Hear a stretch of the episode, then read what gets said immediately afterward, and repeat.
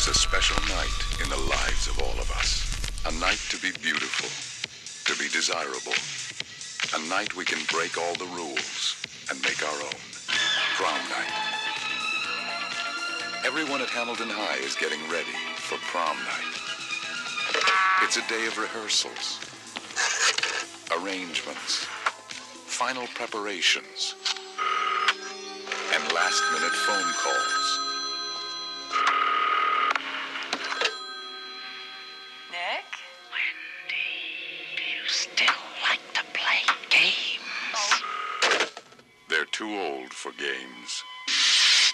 Someone still wants to play.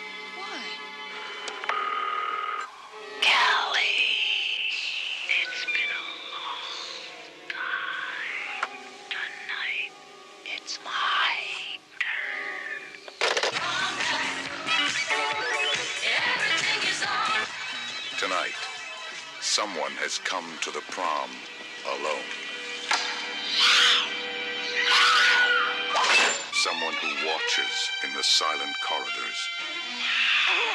Kelly. Help! Someone who waits until no one can help. Prom night. If you're not back by midnight, you won't be coming home.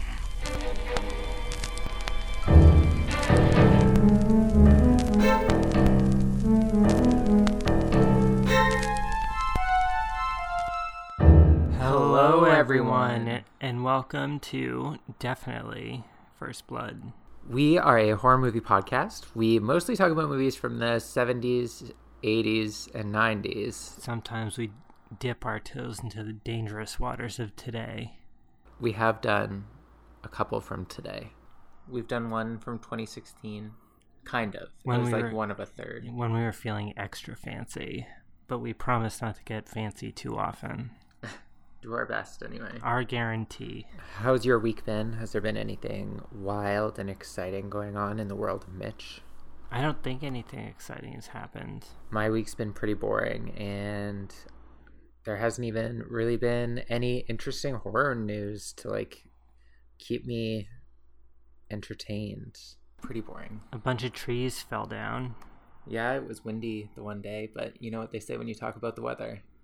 Uh, it, it knows that you're listening and it's going to punish you. Yeah. Okay, good. That's what I always thought. I apologize to you, Weather, if you're listening. Yeah, it didn't mean anything by it. Wasn't intentional. Other hand wringing excuses. Speaking of hand wringing excuses, what are the movie that we're going to be talking about today? What are it? We are going to be talking about prom night. oh, really? 1980. Yep. okay. Prom night from 1980. kind of a little bit relevant, I guess. I don't really know when prom season is, but it's sort of around here, I think, right? It's a really good movie. I really enjoyed it. yeah, uh, me too. Shall we just dive into the plot? Sure, I guess. I don't really have anything to talk about before we watch or talk about it. So anyway. we open on the ruins of what seems to be like an insane asylum. Apparently, it's a convent. A like it's convent. supposed to be a convent. Half a dozen of one, six of the other. But it's apparently completely unlooted and uh, rife playground for children to play their favorite game. I know I played it when I was a kid. There's yeah. there's a killer coming. Well, it's it's like tag, right? Yeah, but a little bit more law and order. we have uh, two twin siblings who happen to stumble across this game of tag in the former nunnery with their older sister. Yeah, so there's uh, four people in the nunnery. So there's Wendy, Jude, Kelly, and Nick. Uh, they're the ones playing the game. And then uh, the siblings approach Kim, Robin, and Alex. And Kim is the older sibling, I believe. Yeah, by Okay. uh, two years, I think it's Yeah. supposed to be. I think she forgets something back at the school, so she goes back to get it and tells her twin siblings, like, "Hey, wait, wait there," Um, something like that. one way or the other, uh, Robin decides to stay because she wants to play with the other kids. So she goes upstairs and uh, she runs into Nick who betrays her by giving up her location to our three females who have already Here! been Killer's here!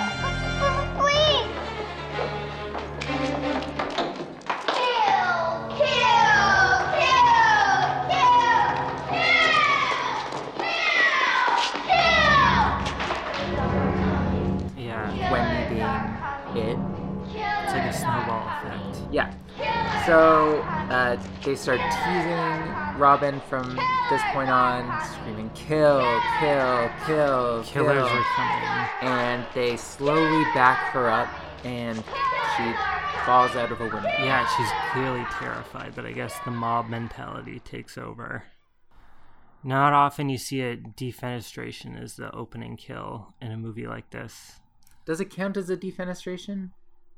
I'm not sure. I don't think it does. I think it's just falling. If there's any experts from the Defenestration Association of Americas, please write in and let us know. Thanks. So Wendy, who is, I guess, the leader of this pack of wild children, hmm uh, convinces them not to tell anyone because they don't want to go to jail. And that's definitely what's going to happen for this accident. Oh, for Yeah. sure. I mean, you couldn't just explain like, "Oh, we were playing and she fell out the window." Yeah, way easier lie than we have no idea, even though our fingerprints are all over everything or whatever. I mean, I guess they're like six, and this is what, like the 60s? they're not 70s? six. 26. Yeah, twenty six for sure. no, but like, they're not thinking about fingerprints. That's what I meant. yeah, no, but they're like 11. 10 or 11. Like the girl who dies, Robin, her Mhm. tombstone says uh 64 to 74. So she was Ah. 10, but I think That makes sense. the other kids are Kim's age. So like when they're in high school, it's their senior prom, so they would be like 18. That makes sense. I'm just Yeah. not sure what age children learn about fingerprints, I guess. And other other sources of evidence. I don't even know if they did fingerprinting in 1974. Did they? I'm not sure. It shows how little I know about it. So the kids make a pact not to tell anyone or go to the police, and they just take off in their bike. Well, three of them take off on their bikes, and one of them runs alongside them. It's Ah, okay. yeah, I really liked it. It's like they couldn't afford four bikes hmm for the shoot. It was good. And on the body of our unfortunately deceased Robin, uh, a shadow appears. Someone has just seen what's happened. Later that night, uh, Liam Neeson, not Liam Neeson. Leslie Nielsen. Jeez Louise. Okay, sorry about that. Leslie Nielsen is viewing the crime scene from uh, a window of the abandoned nunnery. yeah, the window that she fell out of, actually. Very uh, macabre of him to do that. looking very morose. Yeah, so he's looking down at the place where she fell just as his wife arrives and he rushes down to stop her from Mhm. seeing the body. yeah, and Just sh- as they're loading it into the ambulance. she's about as upset as you would expect a mother to be. Uh, we've got Kim and Alex. They watch as all of this is happening, Mhm. and we sort of get the vibe that they they kn- well they say that they they think they know who did it. Mm-hmm.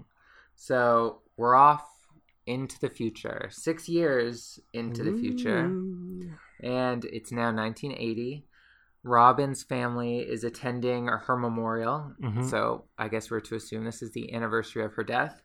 And the mother is kind of reluctant to leave, but Leslie Nielsen sort of puts his arm around her.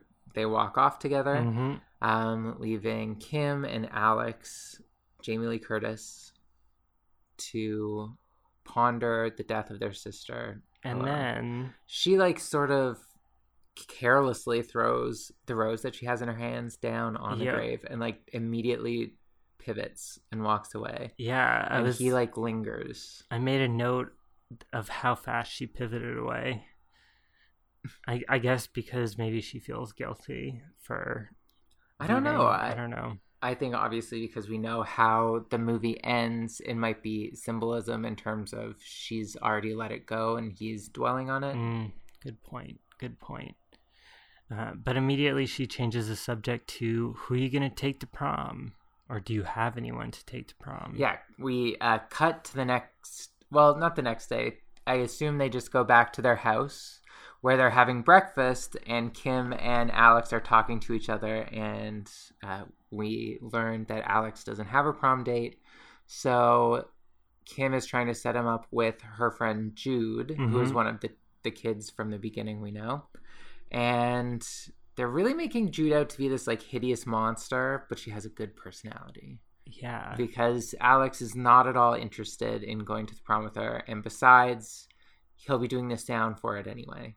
He'll So be he- too busy. He can't date because he's a DJ. It's too, sorry, he's a DJ's assistant, and it's far too important.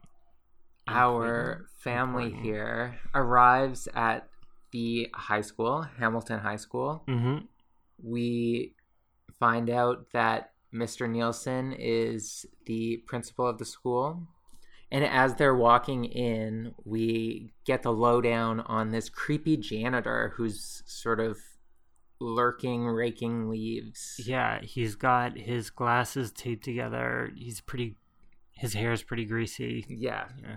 Uh, Kim says that he's always staring weird at her, Mhm. and that Kelly says that he spies on girls in the locker room. But uh, Leslie Nielsen says, "Oh well, we've intensely looked into his background." Yeah, they, he refuses to believe his daughter's claims. I'm sure. I mean, if you're the principal and you have daughters here, I think I would pay attention to them. But who am I to judge? Who am I to judge? I'm not a father.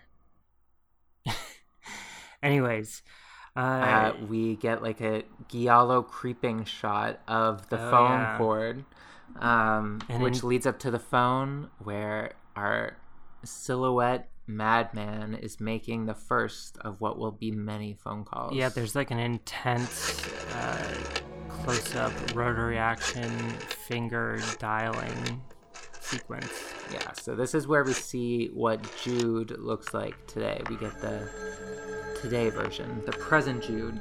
And so she answers, Hello? Jude,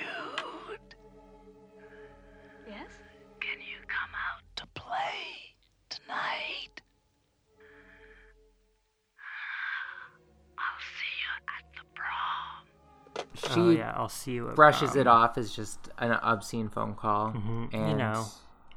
yeah, she like tells her mom, "Oh, don't worry," and then she heads off to go to the bus stop.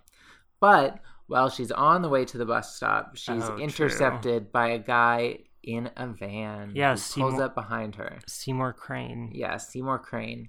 He, I guess, has been peeping on her. He wants to ask her to the prom. So he pulls up beside her. They flirt a little bit, Mhm. and then she gets in, and he's going to drive her to school. Straight to Hamilton High. Next, we get our second phone call where Kelly, our pigtails from the opener, all grown Mhm. up,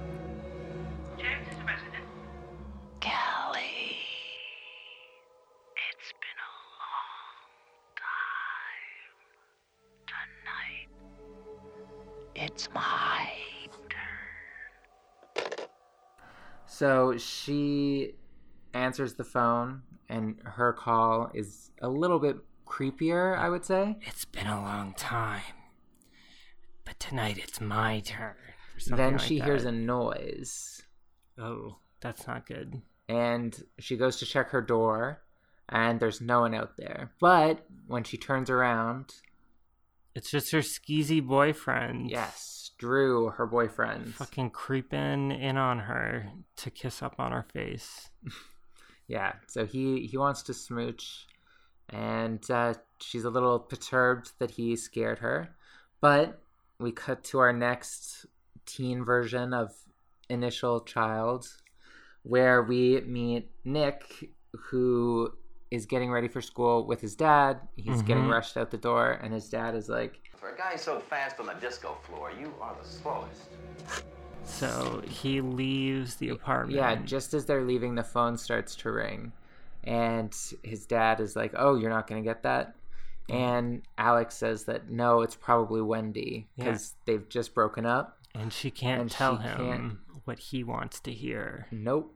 Uh, so she only hears Uh, what, she, wants, to hear. Yes. My notes this week were especially bad. It would I seem so. apologize. It's okay. But anyways, he's he and his father are sort of like stoking each other up.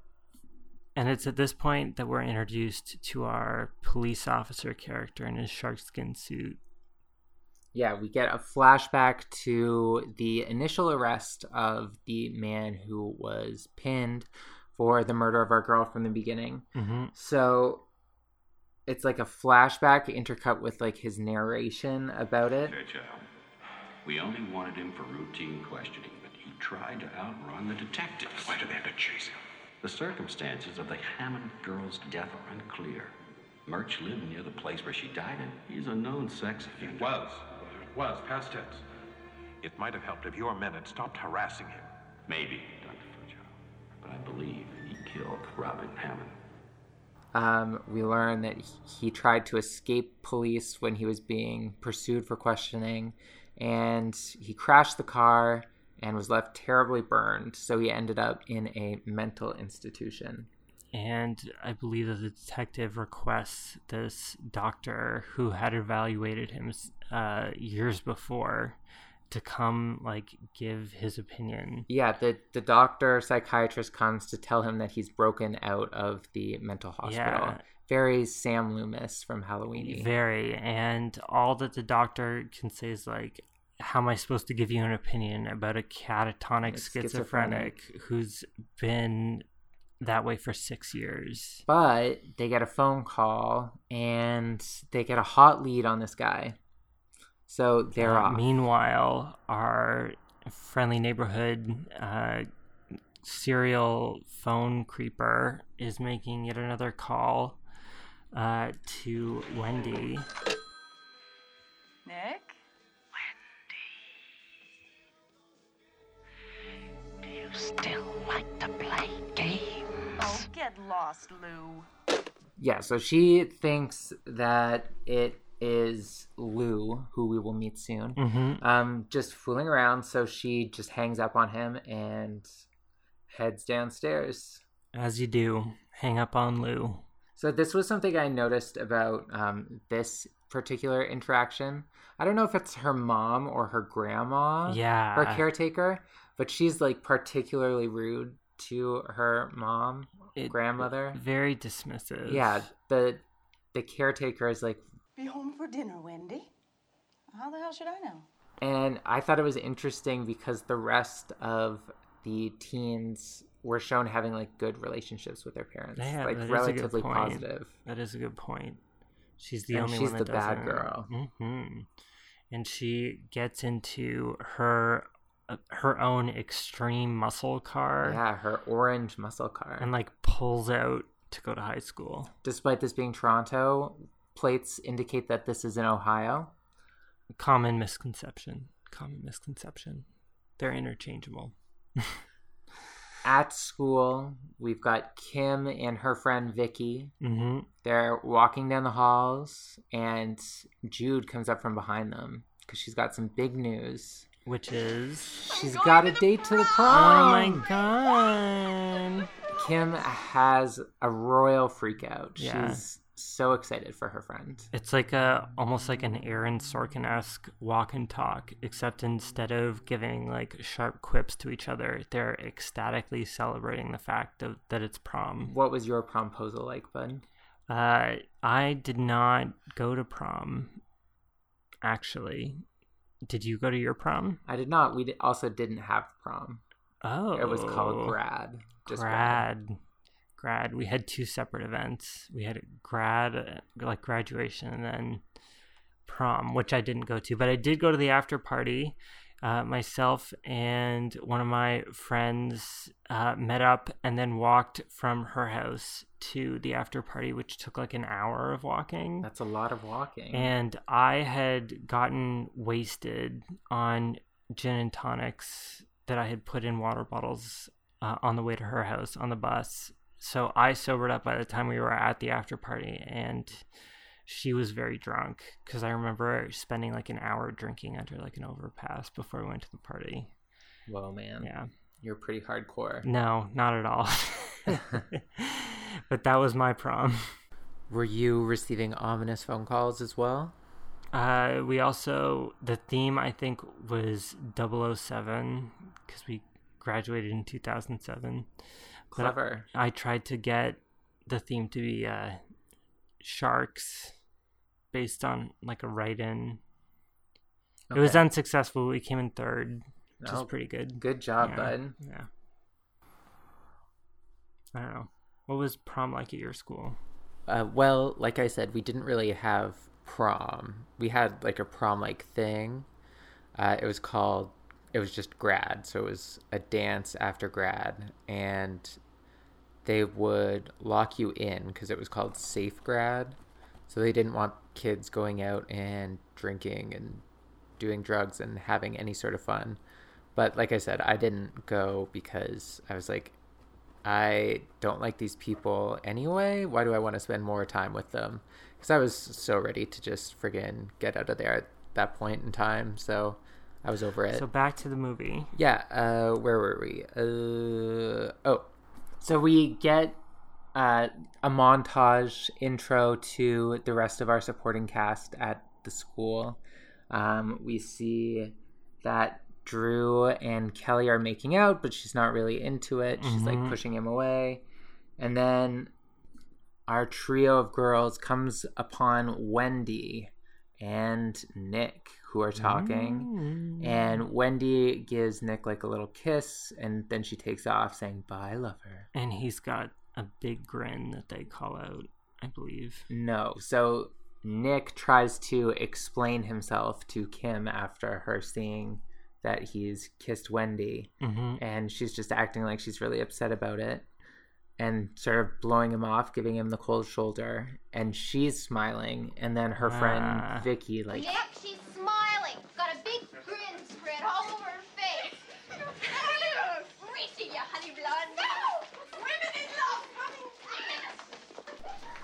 Nick, she's smiling to let him know. It's kind of cute, actually. Yeah, that's that is true. It was cute. Now that you remind me of it. And then we cut to our detectives investigating a crime scene where a woman has been found murdered at the same place that the girl at the beginning was killed. Our nunnery that's even more abandoned than it was before. The psychiatrist and the cop have like another Dr. Loomis riff encounter with each other. Mm-hmm. and Kim is scoping out the prom decorations.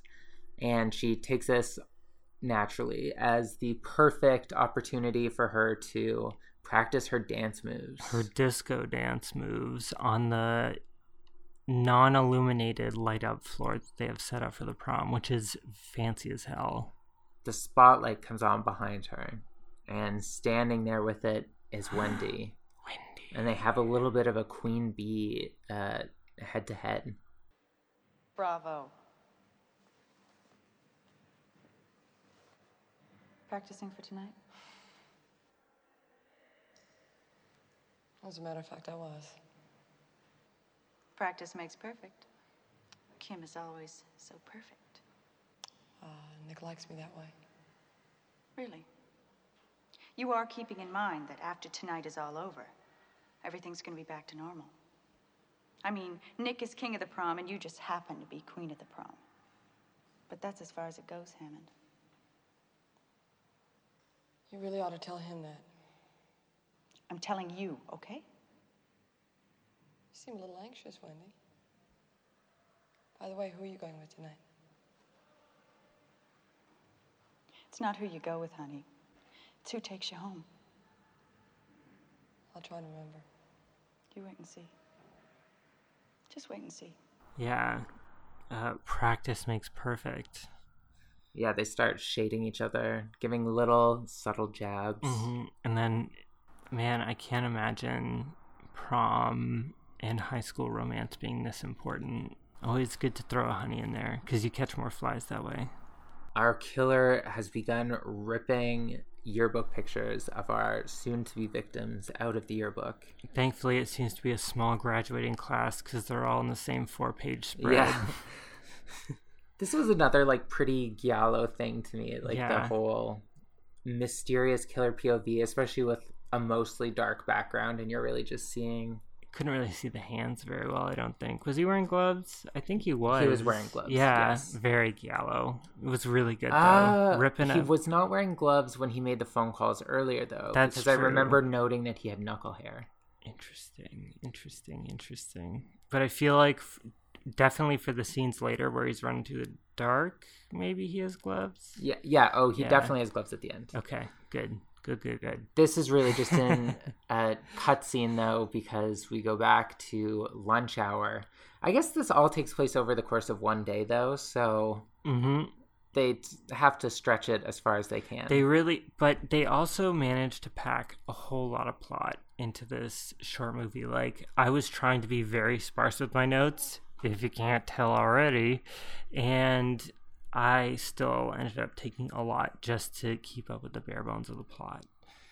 Uh, but uh, we get this nice long tracking shot of the gang as they walk into the commissary from the hallway and uh, this mask guy comes up from behind. Who does he kiss?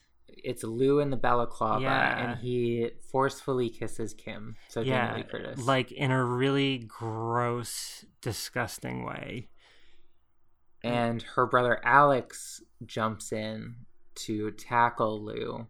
And there's actually a blooper here where she screams Michael first, which is the actor's first name, and then she immediately fixes it back to Alex.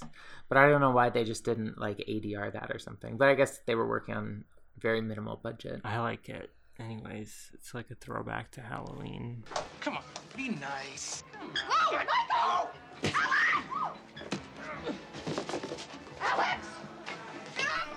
the both boys get tussled up and they get taken to our principal's office Mhm. where naturally the principal sides with his son and rightfully so because Yeah. Lou's an asshole and has been for a long time. yeah, he was skeeving on the daughter He's so he gets suspended Yeah. correct or expelled suspended Suspended permanently, which I think is just expelled, but that's exactly what he said. so then leslie nielsen takes the balaclava that he was wearing and just chucks it out in the garbage Ah, so the garbage was the murderer this whole Yeah. time. I like it. We go back to our detective, and he's giving another one of his weird uh, voiceover narrations. Yeah, Ooh, a motorcycle. Somehow he's connecting the dots between these murders. Sorry, I didn't mean to interrupt you there. No, that's okay. Just explaining that it's a motorcycle, if they could hear it Yeah, I like in the background, because I don't know what they can. Maybe they thought it was me purring. Who knows? So the detective is doing his narration. Uh, it's flashes of him finding Robin's body. It's like psychotically violent Yeah, imagery. A lot of cuts. It's really he's good. Got to get this bastard before he murders someone else. Yeah. Uh, he's a man on a mission, a cop, a renegade cop with nothing to lose. Alex and Kim are taking a walk along the bluffs and they're having a moment to talk about the fact that this is the anniversary of their Mhm. sister's death. it would have been her first junior prom. yeah, she would have been a junior this year. It would have been her her first prom. And oh, it's not Alex. It's, Nick. It's Nick. Yeah, sorry. I wrote Alex too. Two white guys. Yeah. It's very hard to curly hair. apart. It was very difficult. Almost impossible. yeah, so she's talking with Nick, and Nick has a guilty conscience, so we're constantly bombarded with like flashbacks of him assisting in the her death. Yeah, He so he wants to to talk. You can tell he's on the verge. He's just about to when Jamie gets sort of creeped out and she runs and she away. runs away. Yeah, convenient. Can you imagine the relief he must have felt? Oh, thank God. I mean, I was almost strong enough to do it, but then I finally wussed out, just as she did too. Thanks, God. Elsewhere in our midwestern town, Wendy has taken Lou out for lunch at the local drive-in restaurant. Yeah, where all the waitresses wear the worst uniforms. It's like made of like the cheapest fabric I've ever seen, and it's right up the butt. Pink high waisted shorts. 1980, man, No. or 79 when this was filmed, I guess. Yeah. Wild times, I would imagine. No, thank you. Uh, But- but Lou orders a whole bunch of cheeseburgers and fries and a Coke, while Wendy merely orders a small Diet Coke. Yeah, she's Yeah. got to fit in that prom dress, man. I guess. I mean, I don't really think Lou is worth it, but to each their own. Well, she's hoping to make Nick jealous by going with Lou. She doesn't even really want to go with him. Yeah. But they're they're making a plot to get back at Kim and Nick. and the rest of the school for various crimes. It's gym class back at Hamilton High, and I believe her name is Vicky. Yes, Vicky. Yeah, decides to taunt our uh, broken bespectacled janitor, or Yeah, sorry, custodian, with uh, her butt Yeah, she moons him. as they're going into the girls' locker room to clean up and get changed. And in this girls' locker room, I noticed there's a giant advertisement for milk. Oh, and, is there? And it says, Thank you very much, milk. And then that's it. I really like it. In the locker room, uh, there is uh, a photo, uh, like Wendy's yearbook photo. yeah, in her in locker. her locker, Wendy finds a cut up uh, with a shard of glass Mhm. yearbook photo of hers, and she's naturally creeped out by it, which who wouldn't be, I guess. Immediately storms out. Kim and Kelly are talking, and Kelly thinks she's finally gonna let Drew just do it. Yeah, so romantic. Prom night. Just do it. Uh, yikes. Um, Suddenly, there's a crash. and they go to investigate. Every mirror in the girls' washroom has been smashed in rapid succession. Is it every mirror? I thought it was just the the one big one. Yeah, like above the. By every mirror, I thought I meant like the only mirror. It's not particularly impressive mirror.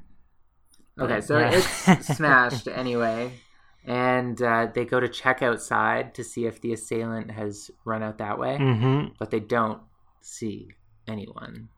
However, when they come back inside, they see that there is a missing piece of the mirror that was just broken, a huge knife-like shard. and it mirrors the Haha. the glass that was used to kill the woman in the nunnery that they don't know about, but the police officer does earlier.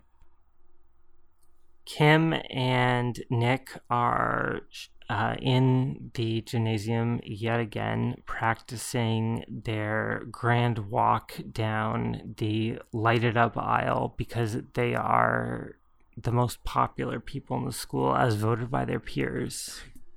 Wendy and Lou are looking on, seething from the sidelines. Because it should be them.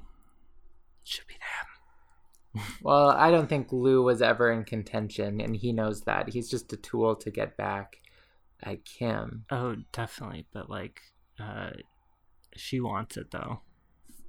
The creepy janitor Sykes is cleaning up the glass, Mhm. unbeknownst to Jamie Lee Curtis. So from where she is in the hallway, she just hears the glass being cleaned up and like tingling on the ground. She feels watched. Yeah, so she gets creeped out by the whole thing. And she, clutching her Cosmo and her textbook, she uh, books it outside, basically, or not outside, but she books it away. just as she's leaving, Jude is arriving in. So Jamie Lee is in this hallway with all red lockers, and then we cut to all green lockers, but Jude is wearing a red dress. So it's a it's a cool little cut that they Yeah. do there. But anyway, so Jude is going to her locker, and then she finds that just like Wendy, she also has her yearbook picture taped to her locker with a shard of glass. Yeah, and eventually, everyone sort of finds one who's Yeah, she- involved. Well, Kelly comes up beside her, and they both acknowledge that they got one, but Mhm. they look confused. Yeah. Then we cut to the montage of everyone getting ready for the prom. Yeah, and uh, Kim's parents uh, the the principal is like getting dressed up in a tux, which I think is a bit much. But hey, different time, I guess. uh, meanwhile, uh, while the mom uh, can't find a lipstick that she's looking for, but we don't really come back to that other than loosely later. hmm And uh, when when they pull out, we get to see that there's someone lurking in the shadows outside of their house, watching them from a car. Yeah. Uh, back upstairs, Alex is helping Kim get ready for the prom. And Kim is perfuming Alex, much to his chagrin.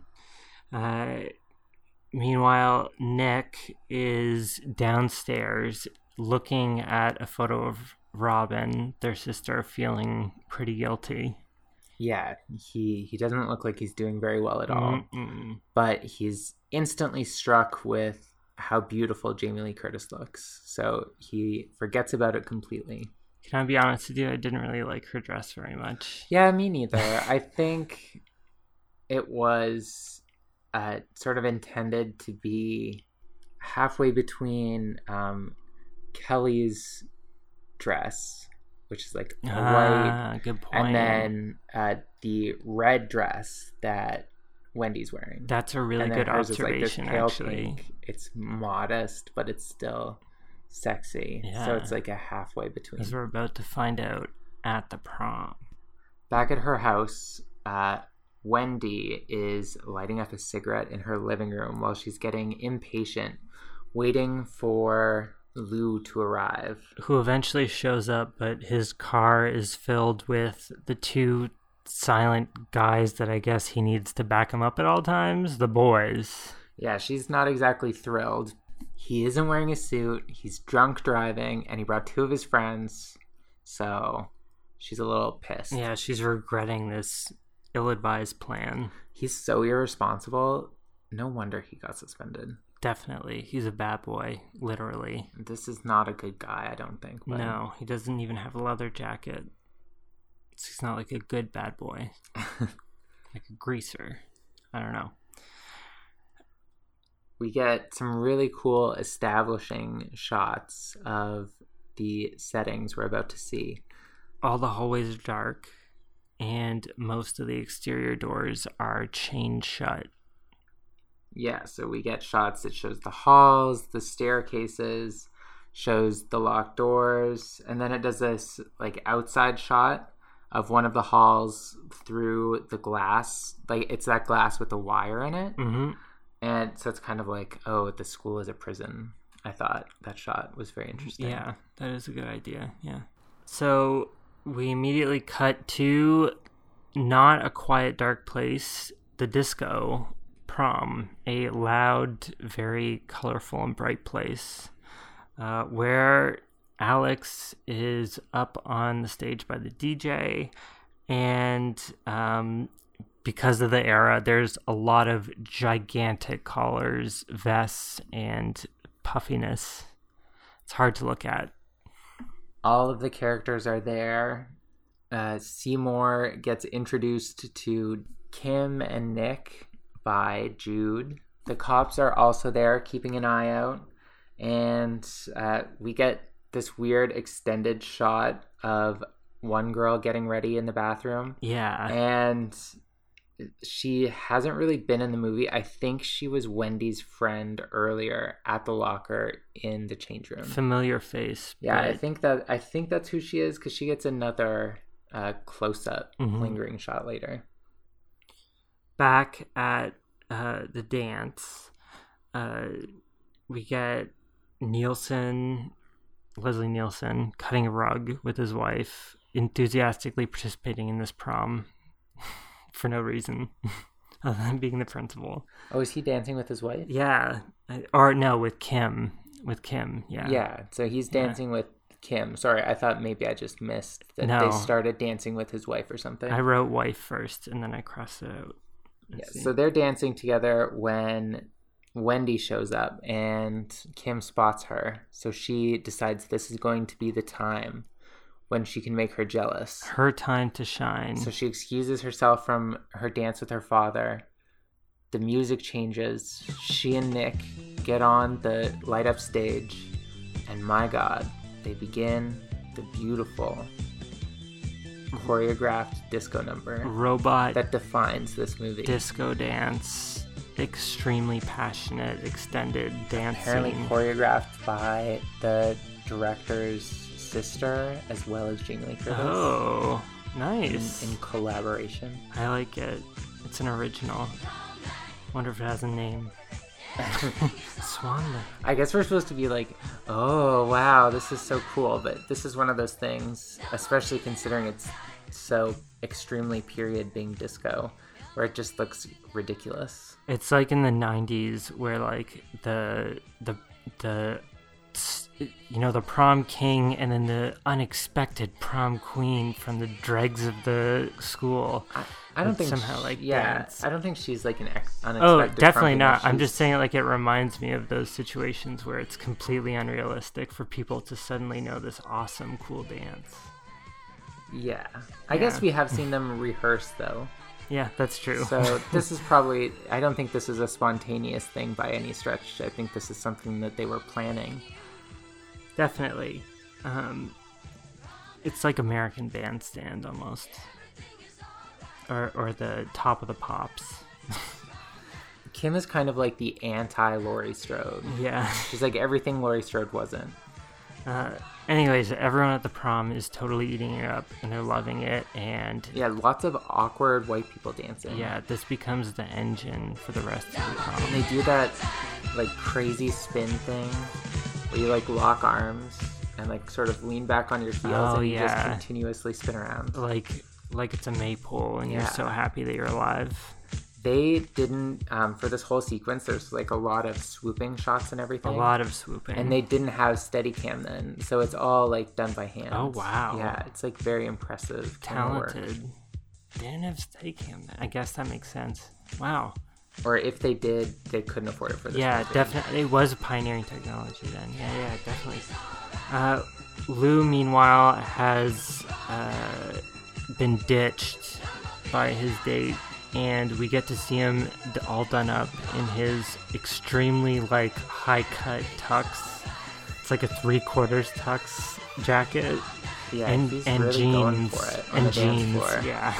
and uh, Wendy's not into it at all. So she does this really cool ghost on him where he turns around and starts fist pumping, and she just gives him a pretty good side eye and then takes off. Yeah, it's great.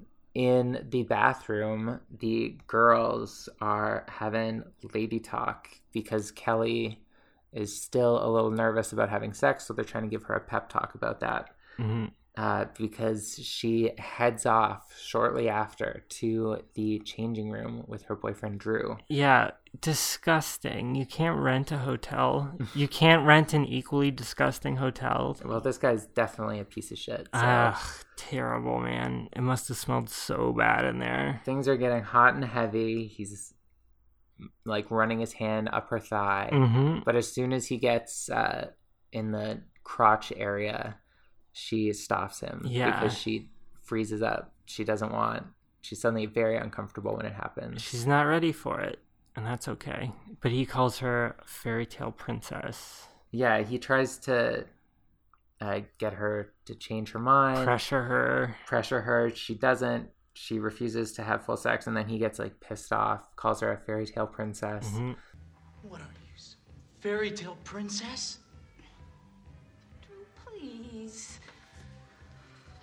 Please.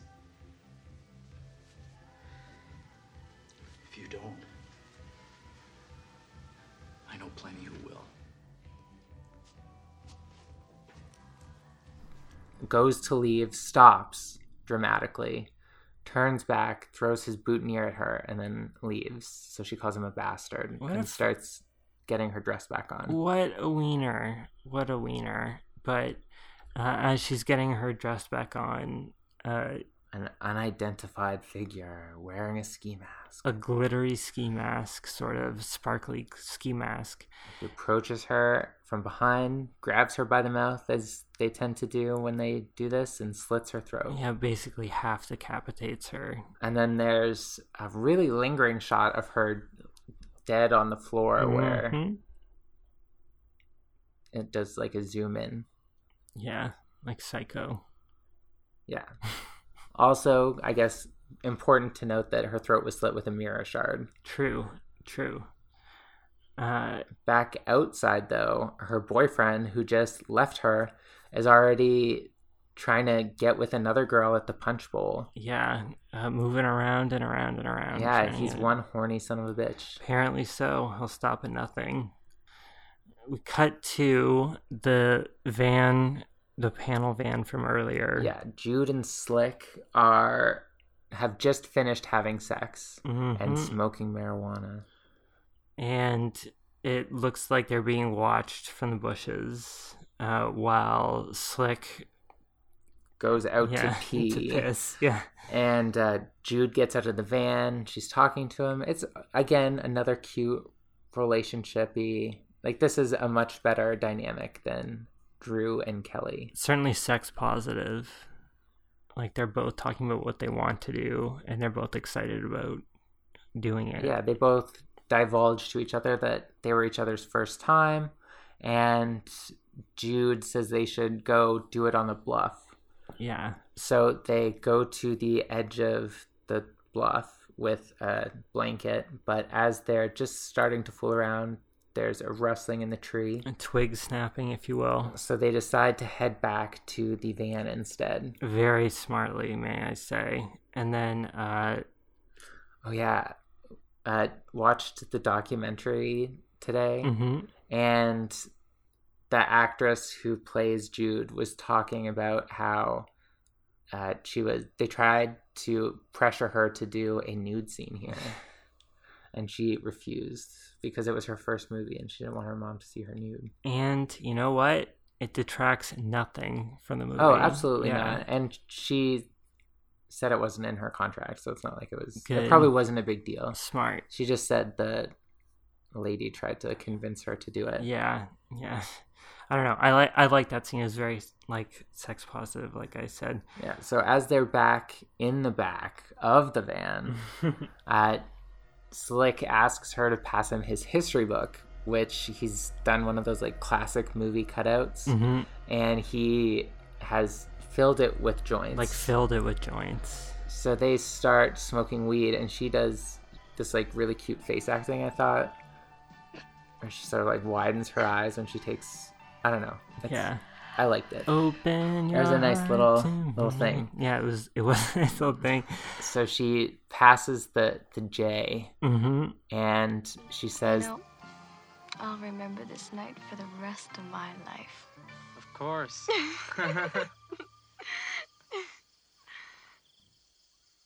so will I. and no sooner does she finish her sentence than the door behind her opens up. She drops backwards, and then she gets stabbed in the neck. Yeah, quite violently by our killer. And then Slick has a fraught battle for the steering wheel with Yeah, said killer. He does pretty well. Like when he Better has a chance, he punches the killer, sends him flying back, and then he jumps in the front and tries to take off. Though the killer Eventually does pretty good him. jumping and holding on to this car. hmm Like, uh, and then as like eventually like the van goes off a cliff. Doesn't it goes off the bluff? I should say. yeah, say. it goes off the Yeah. bluff because uh, the killer gets inside the van and they're tussling in there. The killer rolls out the door and the van drives off the the bluff. and like explodes Yeah. immediately. Huge 80s movie quite explosion. violently. Uh, it was because of all the weed in there, probably. So when I was reading about this, uh, I'm not sure whether it was the van that they used was a stolen van, or the van that they used was then stolen.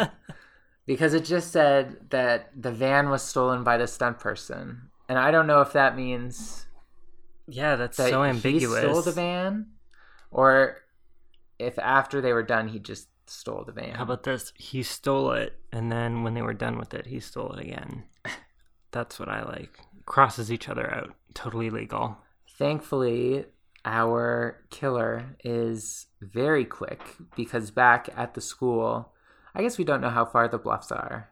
They must be pretty close though because that's where Nick and Kim were walking. Yeah, not a good place to have school. Someone but should map this. Buy some We need, we need some city planning. Yeah, maps definitely. There. So back at the school, Wendy is going back into the bathroom for the 400th time in this Mhm. movie. We're seeing the bathroom, but I guess they had to make the most out of the set that they had. Yeah. So she's in the bathroom. Hey, uh, she wants more any mascara.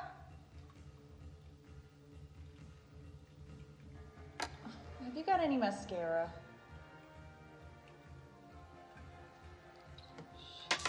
Do people really share mascara?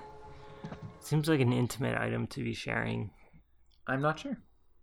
I don't know if people know really knew the dangers of doing that in 1980. though. Excellent point. But I wonder what 1980s mascara was like.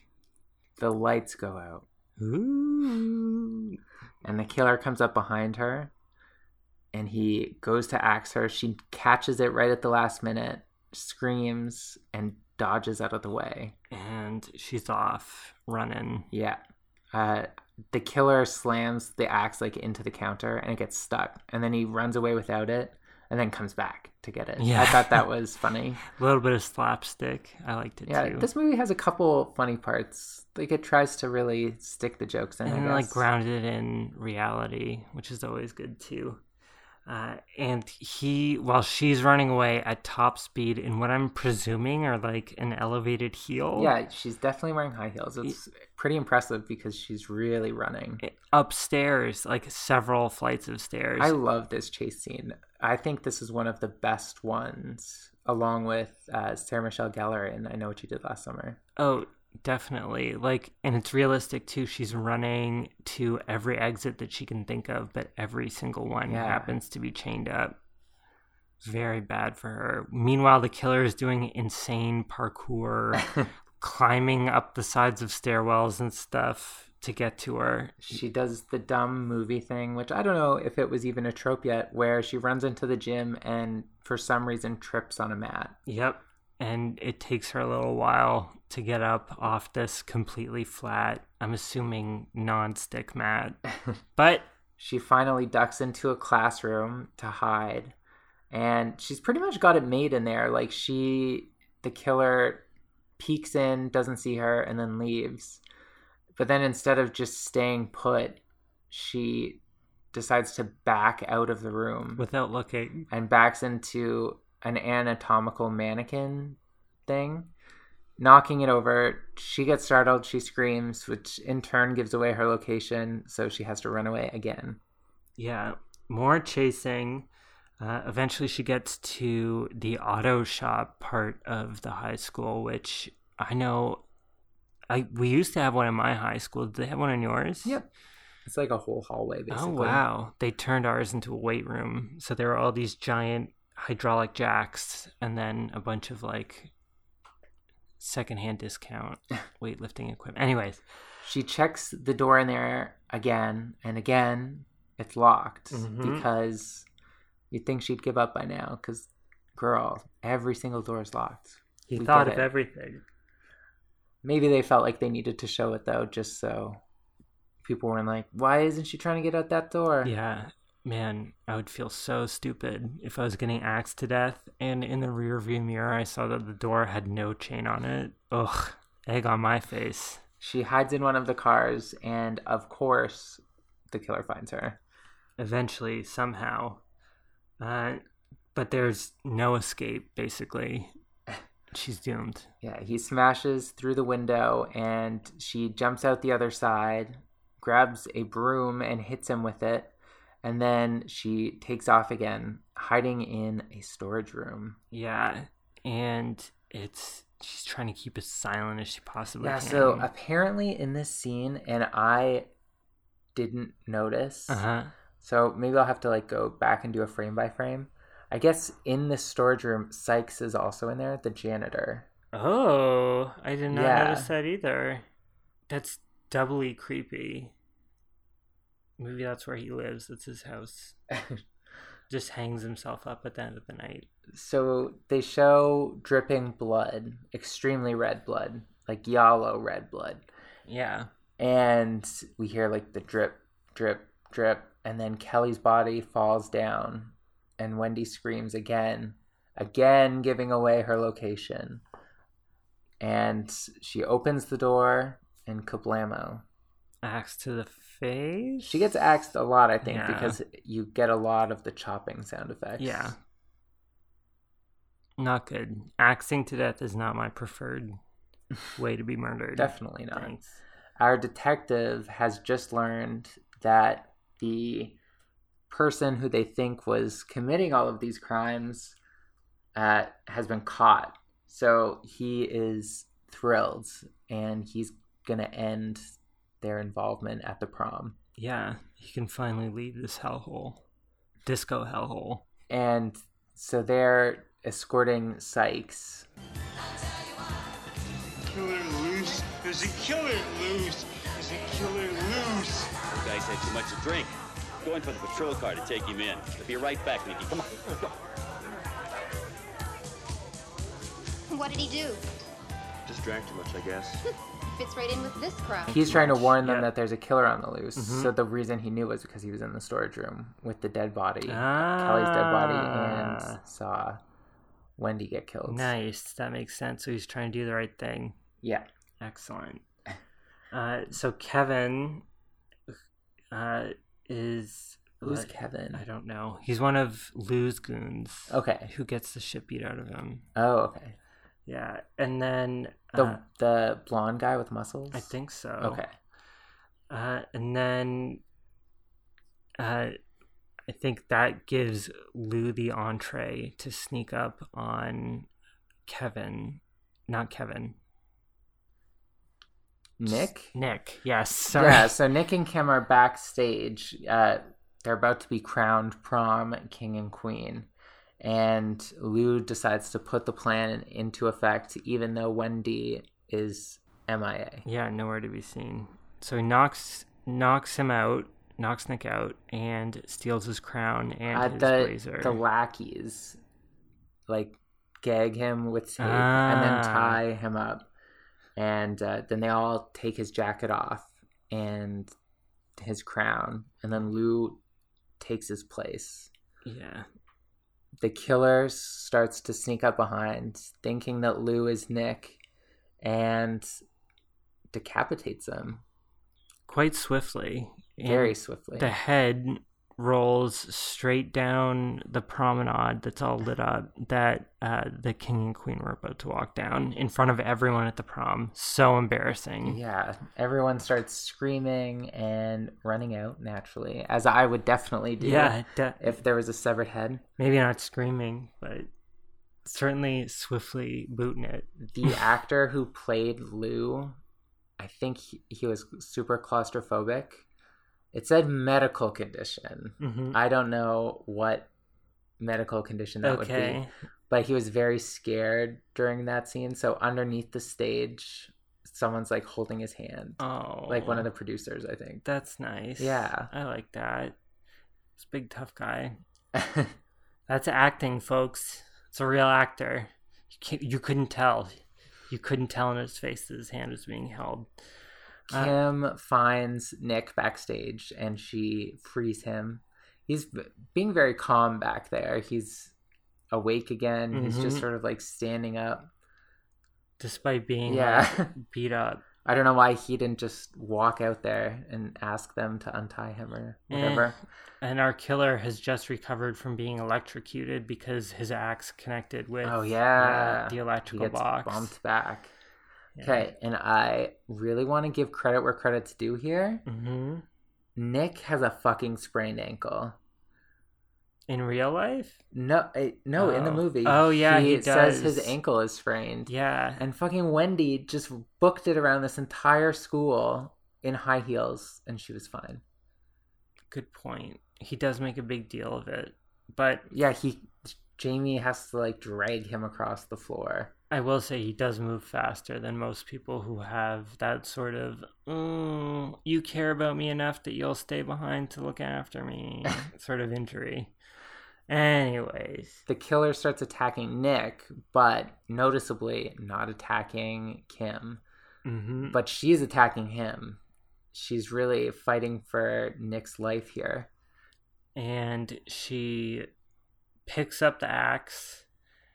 Yeah, that she jumps on the guy's back, Mhm. which he throws the axe away because I guess he loses his That's grip. That's what you do. So she goes to grab the axe, and then Uh, she smashes him directly on top of the head, and he gets knocked out or knocked asunder.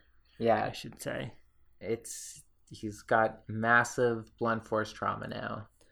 And uh, It's at this moment that she realizes that it's her brother. yeah, she had looked into his eyes, seen his eyes, and been like, "Ah, crap! I know those eyes, those peepers, jeepers creepers."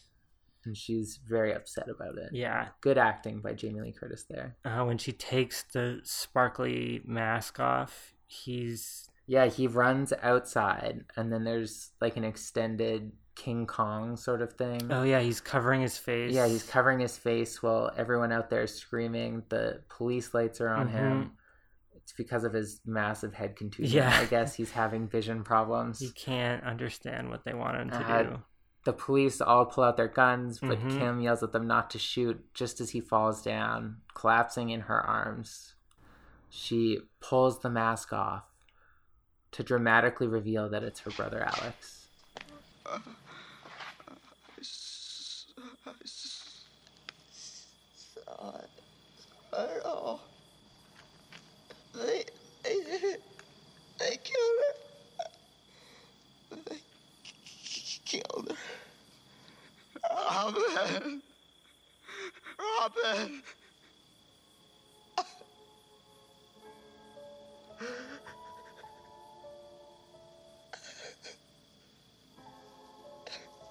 Is he wearing lipstick? He is Okay. the lipstick that was missing earlier. Ah. I don't know why.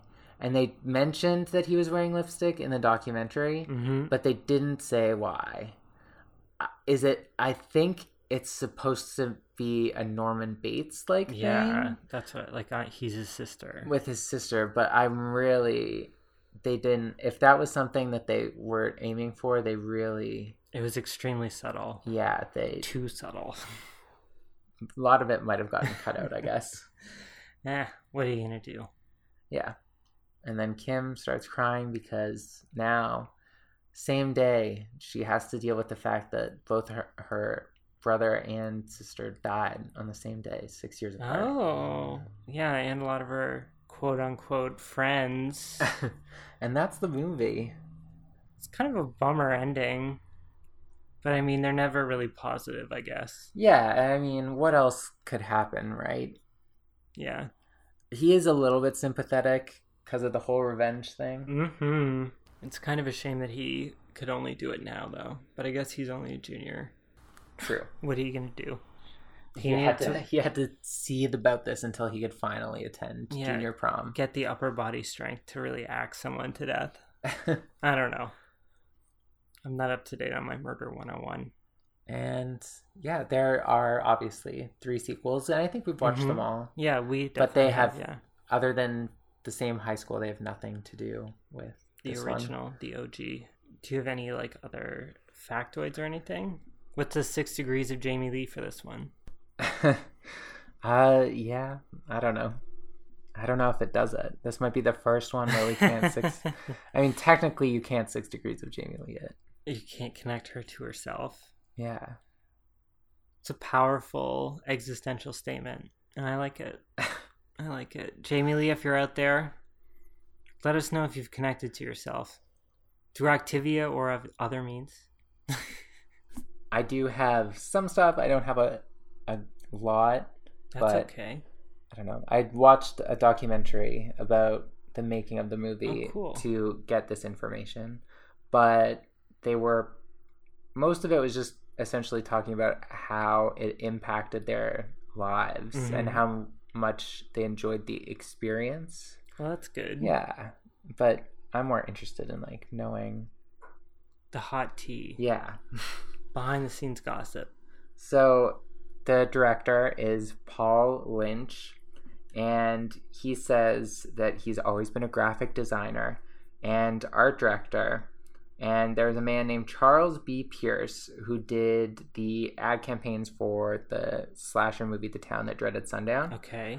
And it really caught Paul Lynch's eye and inspired him. So he designed a concept for a horror movie called Don't See the Doctor. Mm. And he brought it to a meeting with Irwin Yablans, who had just come off producing Halloween. Lynch wanted to do it as a horror film, but Yablans was not into it. He thought it was distasteful to do a horror movie about a doctor. Hmm. Uh, so he suggested instead that Lynch use a holiday as a starting point to build a premise. So he landed on the prom after seeing a, a sign on a hotel where they were having their graduation on the way home. So he was inspired by that to make it about prom.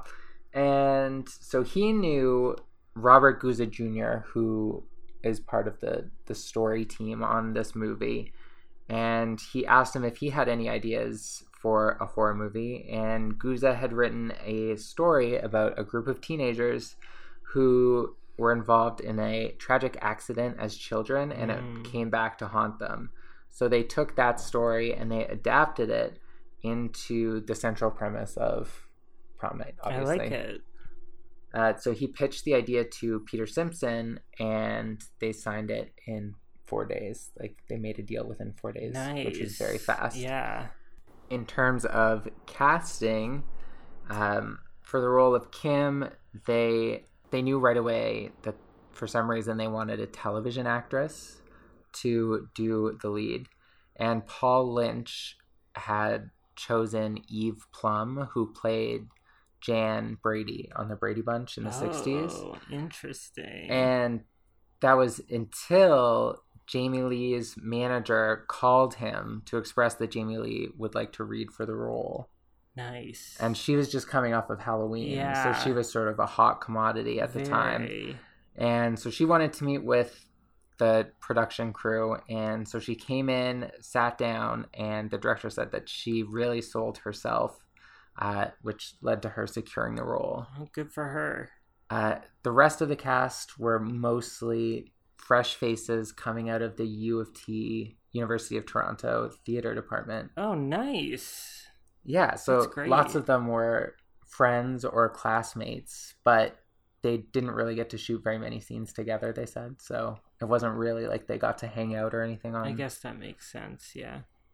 Because they're not really together that much. Maybe in the hallway scenes. It was filmed in Toronto over 24 days in between August and September in 1979 on a budget of 1.5 million and it ended up grossing 14 million I think. Not, so not a bad return. at the time it was Canada's top uh, horror release, like highest grossing. That's great. It- Canada. Yeah, it's part of.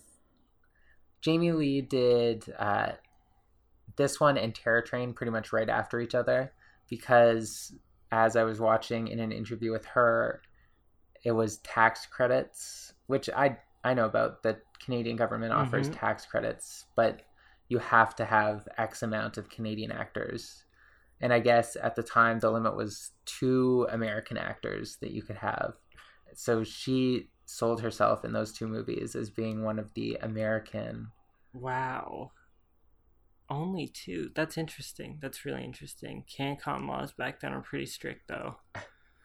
All of the school scenes were shot first because filming was August 13th to or August 7th to September 13th. Yeah, and this It was right when school was starting, so they had like 2 weeks to film in the school itself before classes Oh, started. dear. So they had to do all of the school scenes first and then do all of the outside scenes afterwards. The prom scene itself must have been a lot of work to put together. I. Oh, I bet. Yeah, that light up floor. Everyone seems to have nothing but nice things to say about Jamie Lee Curtis from good working to hear. on this movie. Always good to hear. The actor playing her younger brother, Michael, he said that she made a point to take him out shopping, like on the first day they met, as like a way to bond so their relationship was more believable. Nice. That's nice of her to do. yeah, everyone seemed to really love working with her. The director referred to her as the Jennifer Lawrence of the time. That's such a crazy compliment to both of them. oh, Jennifer Lawrence. Yeah, she's the she's the the the Jamie Lee Curtis of her age. Yeah, it's weird. I like don't know. I don't know if that's true, but Joy Thompson, who played Jude, as we know, declined to do a nude scene, but we do get the nude scene of Kelly, who is played by Mary Beth Rubens, and she actually was very glad to take the role because this is a quote. She said it was the ultimate chance to play a virgin. wow. Perfect. Perfect. they wanted Leslie Nielsen for the role, and they were kind of surprised when he wanted it as well. Um, he also seemed to get along really well with everyone on the cast. The actor who played Drew said that they would like joke around all of the time, and uh, so he still acts, and he would see Leslie Nielsen on the street, and they would still talk and everything sometimes. Wow. That's an amazing memory. I guess he would go around with this um, machine that made fart noises As you do. And just like do it all the time. like all of the actors were talking about how they would just be like talking to him and then they'd hear like a fart noise, but no one would say anything. and even in one of the prom scenes when they were filled with people, he would like do it. And then someone yelled like it's starting to stink in here. See, I can imagine what like a fart machine from our childhood would look like. No idea what one from the seventies would look Oh, like. me, I have no clue. I, I would imagine it would have like a hand crank. and even crazier story. Again, the act. It, this guy must have had a fucking fantastic time on this movie. The Mhm. actor who played uh, Alex, the younger brother, Yep. he was hanging out with Leslie Nielsen, and Leslie Nielsen brought him to a bar, I guess. And also at the bar was Christopher Plummer, and so the three of them were all hanging out. So this must have been like a crazy experience. Yeah. And then uh In the seventies. yeah, so Leslie had to go to the bathroom. And then Christopher Plummer leaned over to the guy playing Alex and was like, "Oh, it's terrible what's wrong with him, eh?" Thinking like the fart. Yeah. Yeah. Because everyone just assumed he had this like Oh problem God. because he was constantly using this fart Oh machine. Oh my god, that's so good. What, what an ultimate bit to do. Yeah. Use it so much that people think that you're actually ill. Leslie Nielsen's a national treasure. He is. R.I.P. R.I.P. I'm pouring some out right now. All over myself. Uh, so I talked about the uh, David Mucci, his fear when he was under the the stage, Yeah. being a decapitated head. The during Jude's death scene in the in the car, they had to hold her feet down. Oh no. And I guess she was crying right before her death scene because she had a thing about being touched around her neck. Not the job for Yeah. yeah. And they used actual glass for that scene. So she, she had to really trust in this stunt guy. Ooh, actual glass. Yeah. That's scary. but that's the life of an actress or actor. It was the same composer in this movie as it was for Black Christmas. Nice. Because it was Canadian and they they pursued him and he wanted to do it. Oh, that's awesome. So he wrote all of the disco song and this is going to be pretty unbelievable. He wrote all of the disco songs in 5 days. I mean, they are lyrically brilliant. So they shot the movie using like popular songs of the time like Gloria Gaynor, Mhm. etc. because they were just like, "Oh, we'll use it and then we'll just get the rights to it later." Yep. But the rights are obviously super duper expensive to actually get that music.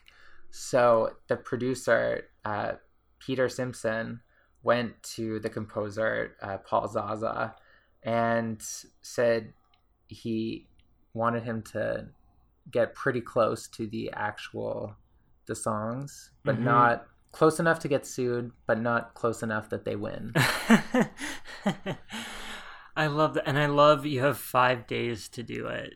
Well, maybe he didn't have five days, but you do it in five days.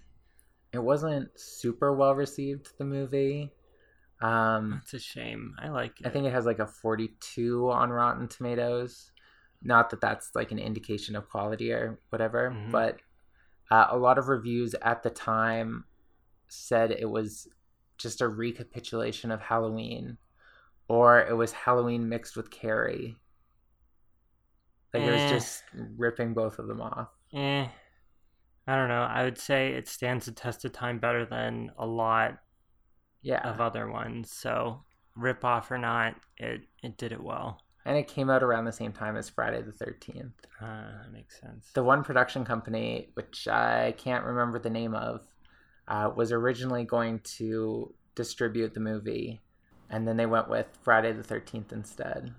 Wow. Yeah, How small decisions can change the course of history for that distribution company. Anyways. and that's all I've got. That's all my factoids. I'm Man, s- I'm, sorry it wasn't more totally of like a coherent story, It's and more of just like a here's a factoid. I like those factoids though, and they're very interesting, specific, spec- especially for a Canadian production. Learning about like the the orchestration, and everything. Yeah, I don't know. it is super late.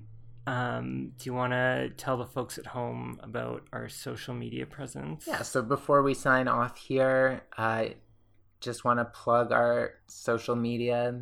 Give us a follow if you feel like it. If not, that's cool too. It feels really lame even saying it. Yep. So the Instagram is at definitely first blood. Twitter is at def first blood. And you can email us at definitely first blood at gmail.com. That's Google Mail. It is. All right. Okay. Thank you so much for listening, honestly and seriously. We yes, appreciate thank you so much. Uh, again, becoming a trend. We don't know what we're gonna do next time. I like we'll it that way. Figure it out. Throwing caution to the wind. That's in, in the only uncertain way times. to do it. Yeah. Okay. Maybe we'll do.